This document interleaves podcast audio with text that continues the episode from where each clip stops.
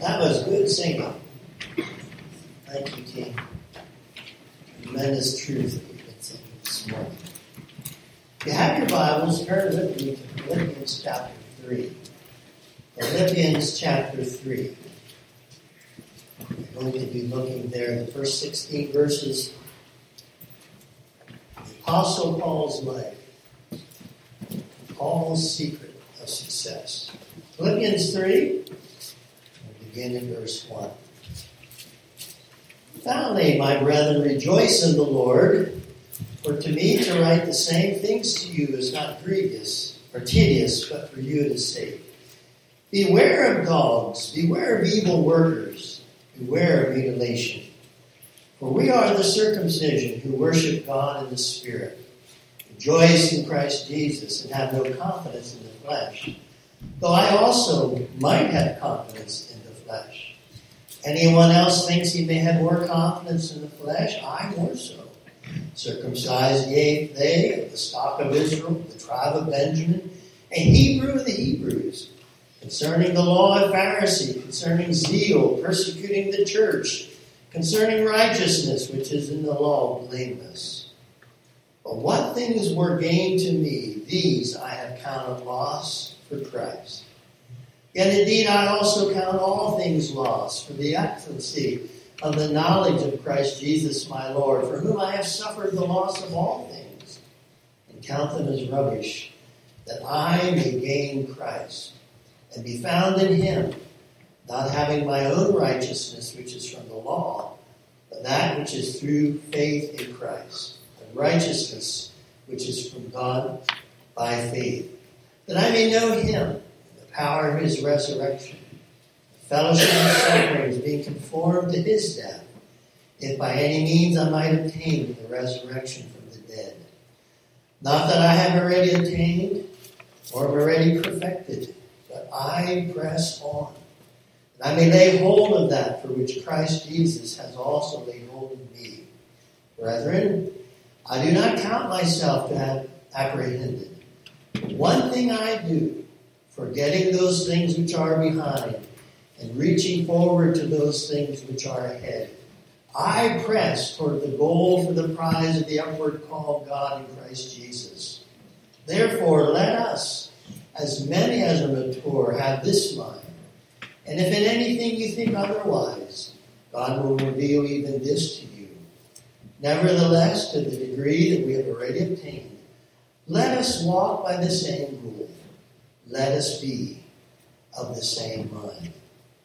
Lord, we ask you would bless the scripture read together. Challenge our hearts, Lord, that we would be of the same mind in Christ. We invite your presence. Thank you for how you have already blessed our hearts through the beautiful singing and music. And Lord, we pray you guide us now. Give us the words that we need to hear. May, Lord, you speak through us only those things that are pertinent to your word. Challenge each of us. And Lord, we would be giving you our all, our best. We would love you with all our hearts. Lord, and we would not just be playing religion, but we would be serious about what we do. And we would see a white and harvest field around us. Here in the fall season, we see the crops that are just waiting to be harvested.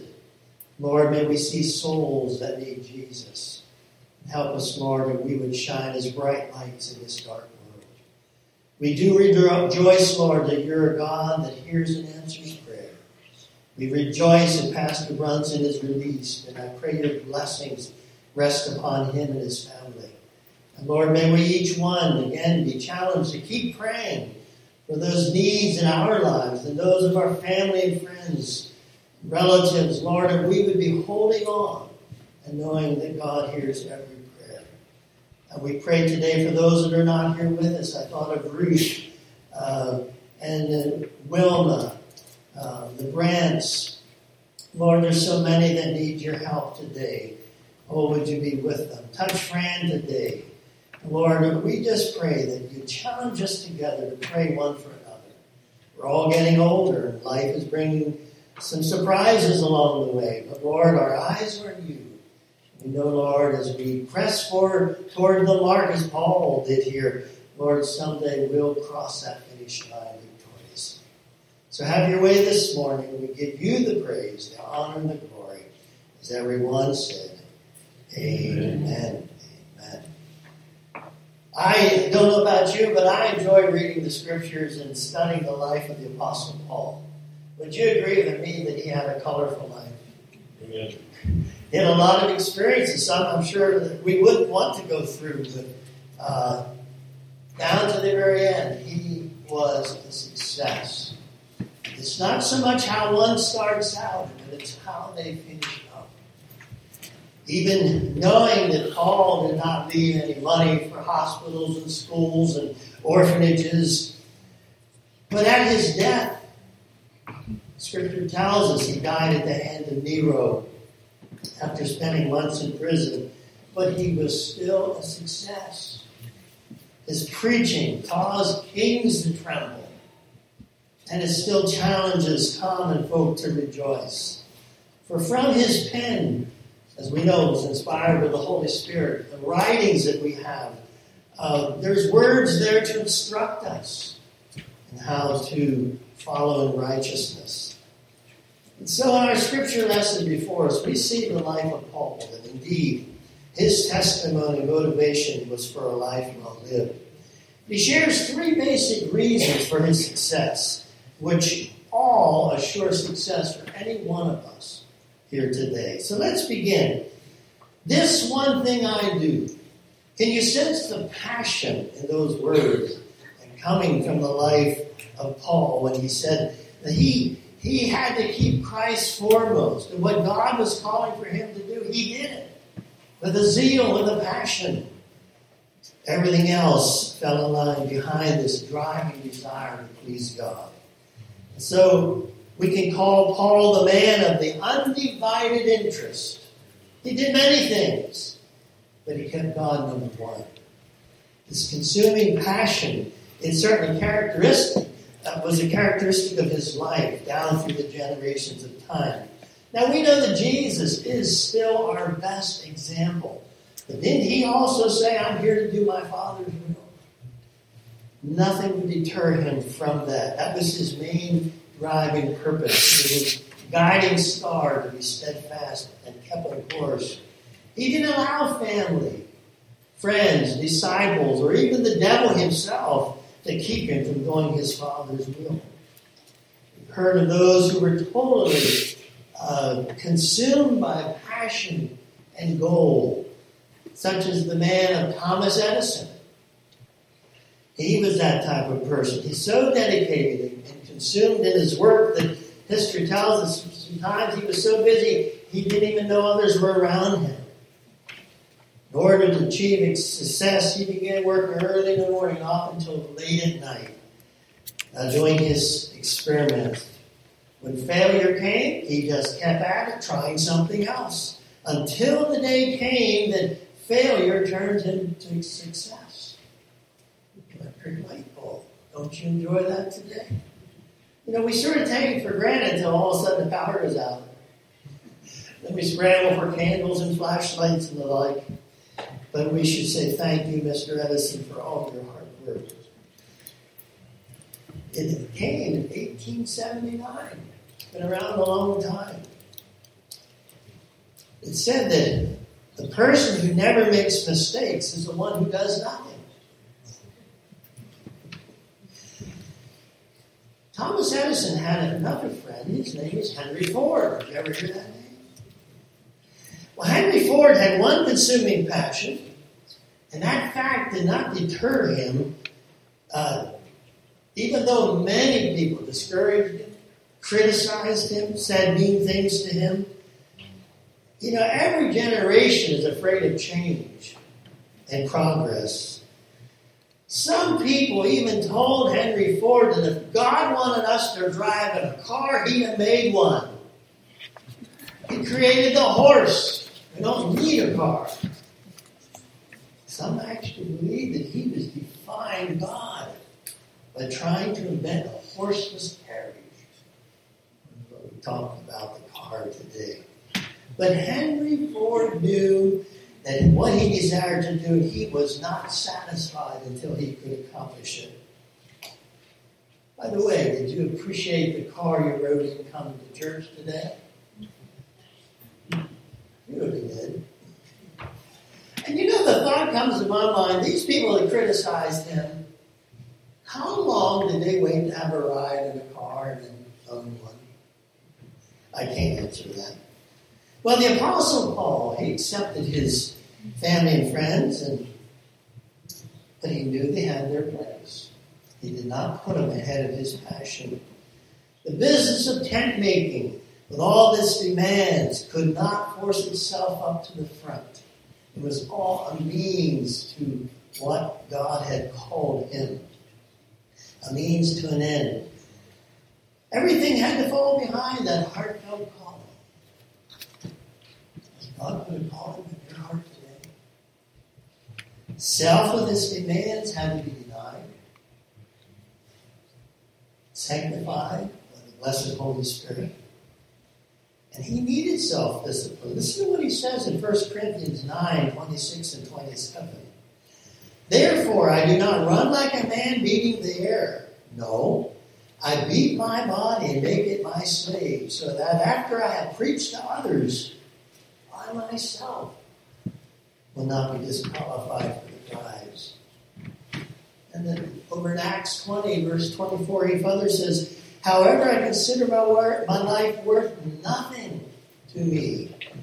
Only I may finish the race, complete the task the Lord has given me, the task of testifying to the gospel of God's grace. I'm sure he believed the words that we read there in James 1, verse 8. A double minded man is unstable in all of his ways. Just as a drunk man their physical balance is out of whack. They're distorted by alcohol. So is the spiritual uh, balance distorted by divided interests. One has a mind to serve the Lord, but also a mind to serve self. They're unstable. Maybe this explains why there's so many that are indecisive in the church today. And it's hindering the church for moving ahead in victory. Are there too many Christians wanting to serve God on one hand, but it has to be according to their terms, their way? I say, have they really completely surrendered their will to God? So often they find themselves in a battle between their stubborn will and what God's will is. The Apostle Paul he settled it all, didn't he? Giving God first place.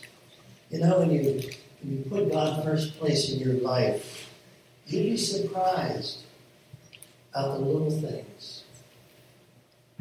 God takes care of that. And then when the big things come, you can surrender that and continue to move on in victory. I thank God for personal convictions that He's given each one of us. Oh, there may be times somebody might criticize me and say, Why can't you do this? Everyone's doing it. Never mind them, just obey the Lord and walk in the light He's given to you. He knows what each one of us needs, and He wants us to walk close to Him. We need to say with Paul, This one thing I do, and then do it. Do it. Stand where God has put you but don't forget to love others who may not be standing exactly where you are. They also are responsible to God for what He tells them. So, moving on, forgetting the past. Surely, if anyone wanted to forget their past, I think Paul did. He had a, a rough time in life, persecuted, even to death, beat and stoned. He loved the church, though, and he encouraged them. No wonder, though, that Paul said, I am the chief of sinners. He realized what God had done in his life. So if you had trouble with your past, remember, so did Paul. Or do what Paul did, forget it. Let it under the blood. And leave it there. He realized that he could never press forward unless he forgot what was behind him He couldn't live in the past. He had to forget those past sins and blunders and hurts in his life. He was sure that God had put his sin as far as the east is from the west.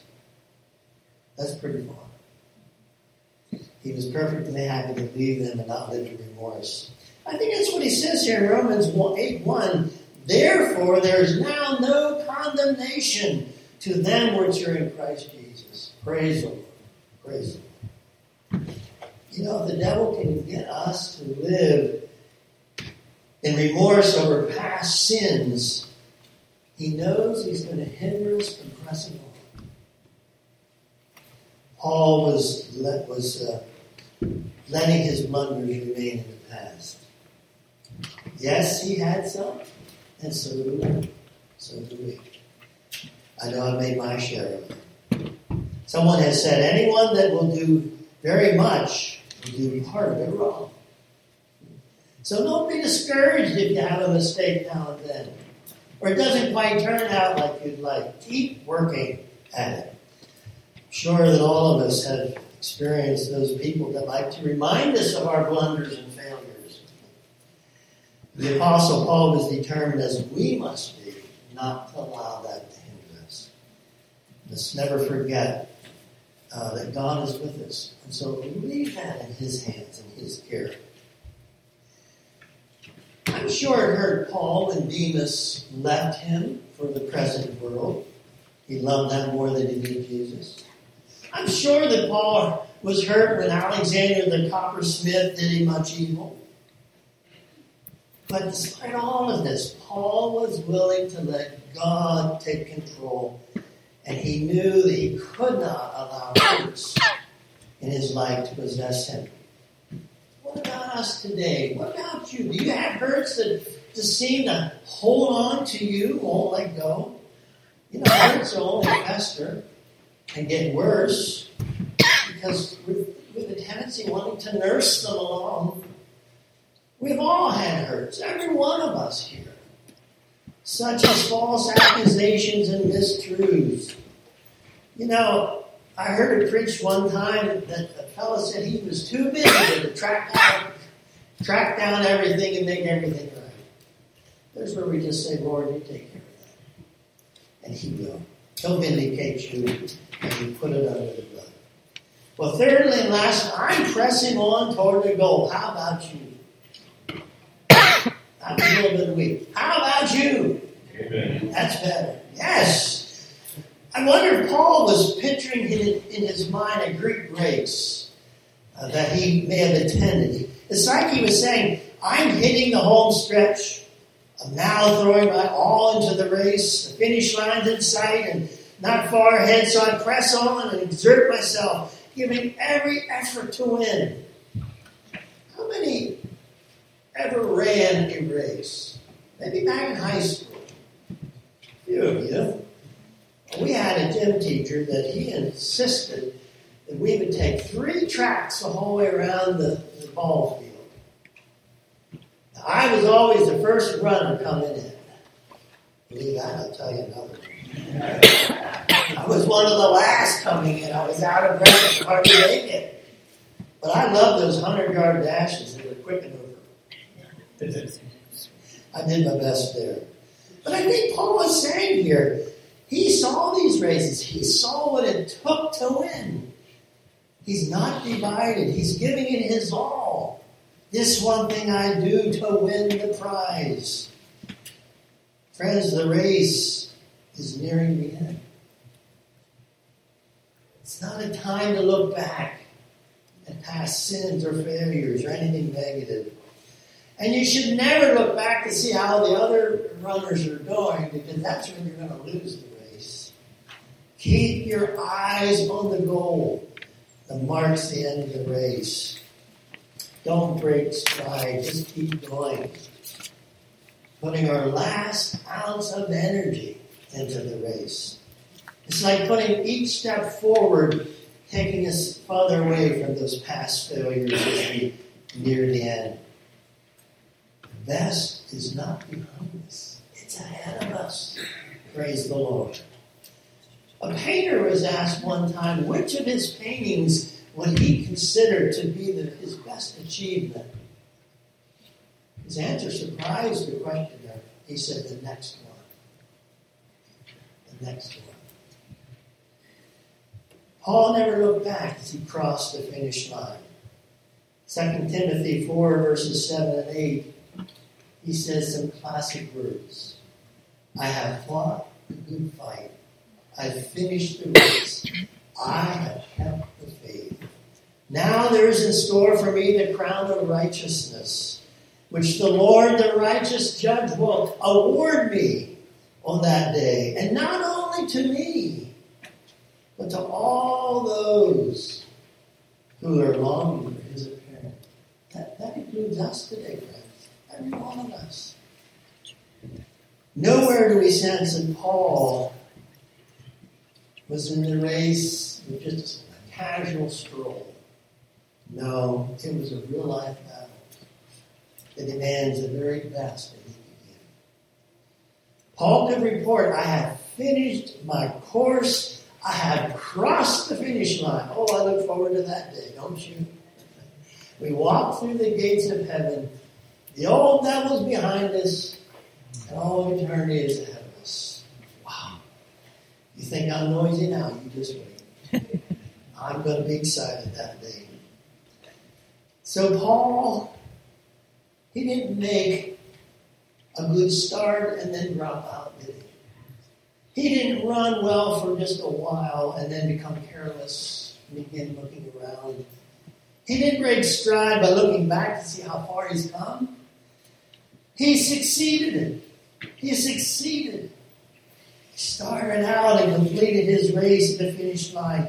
He was confident that the righteous judge had a proper reward for the one that won the race. And he knew there was a crown waiting for all who run successfully.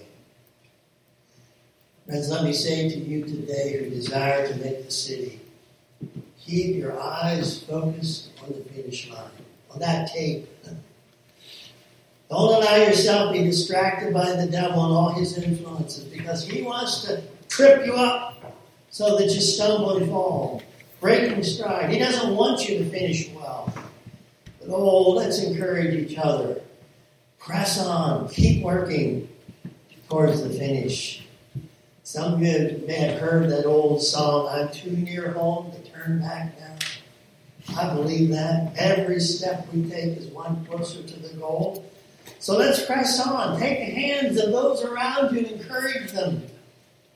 Maybe even pick someone up who slipped and fallen. We cannot let up, even when we get tired. And yes, sometimes we're getting tired because there's plenty of time to rest when we get home. Home with Jesus and all the righteous throughout all eternity, all the ages to come. It will be worth it all when we see Jesus. Amen. Praise the Lord. The worship team is